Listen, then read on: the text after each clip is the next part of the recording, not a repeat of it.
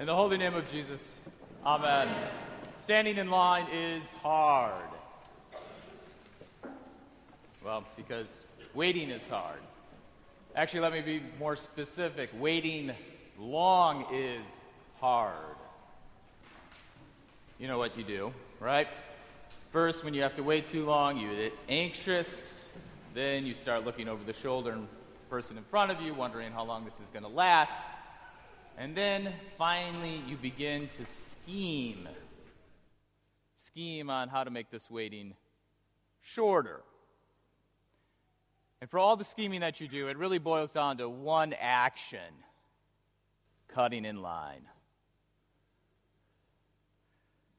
Well, whether it's waiting at Costco on Saturday or in traffic at 5 p.m., or simply to open your Christmas gifts we have this temptation, all of us have this temptation, to take matters into our own hands rather than wait. Now, in the gospel reading, Joseph was in the middle of waiting. He was waiting for his wedding day. Now, in ancient Israel, waiting is always part of the betrothal. Now, what is betrothal? We don't talk that way anymore. Well, being betrothed is sort of like being engaged, but with a lot more commitment. In fact, it was a legal commitment. Basically, it was being married without living together, without consummation, or even without the wedding ceremony. Back then, anyone who wanted to be married was betrothed, which meant everyone had to wait even up to a year. Well, since Joseph was a righteous man or a just man, he waited. However, Joseph struggled. He wasn't sure if his betrothed Mary waited. In fact, his frame of mind was that she did not wait, but rather took matters into her own hands and had a child with someone else. Joseph, being a just man, though, needed some time to figure things out. And it's always best to make big decisions on a good night's rest. So Joseph slept on it.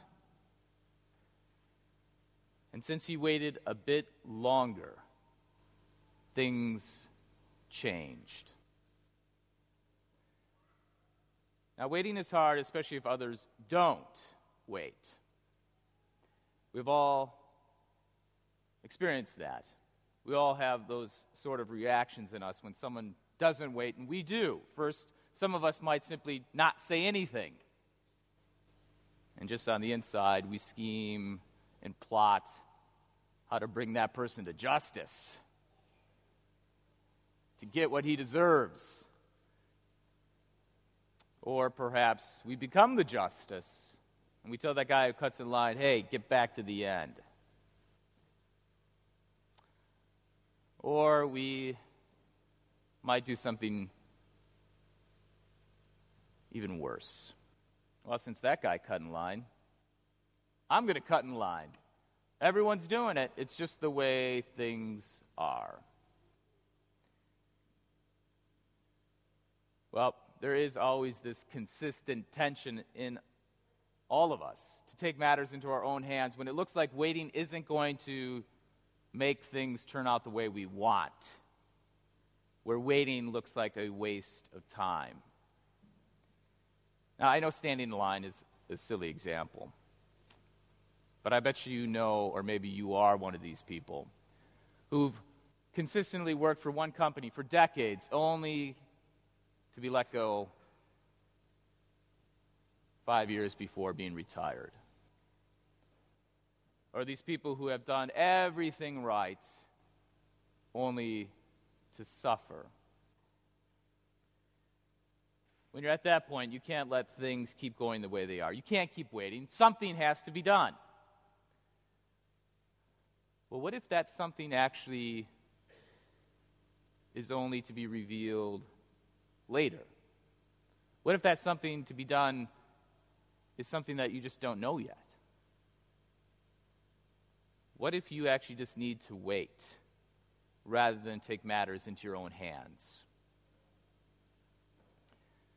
Well, Joseph, when he was faced with what appeared to be Mary's not waiting, had three options, or so he thought. First was he could publicly shame her. He could expose her to the public, which, if we know anything about the Old Testament, would mean her being stoned to death.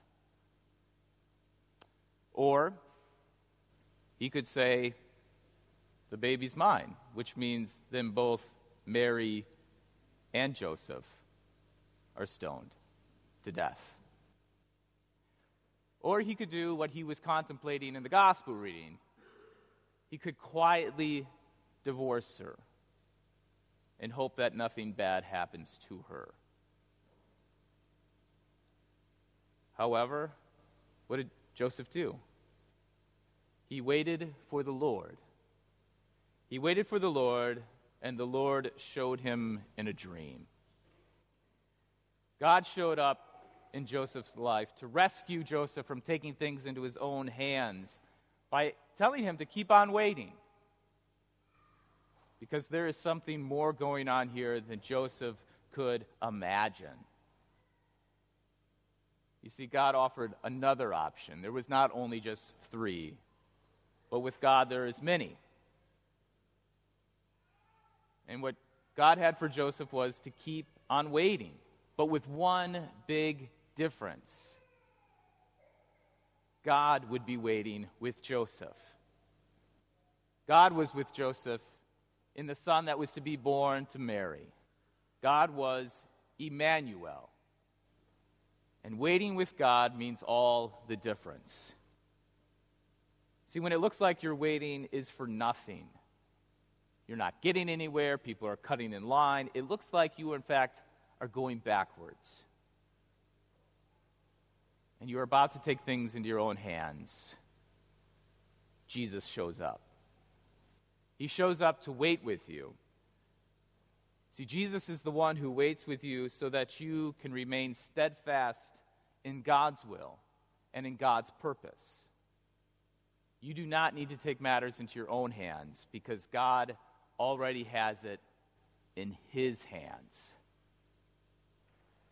So when we wait, and when you wait with Jesus, you're not waiting for nothing, and you're not waiting forever, but you're waiting until the time God shows up to change things.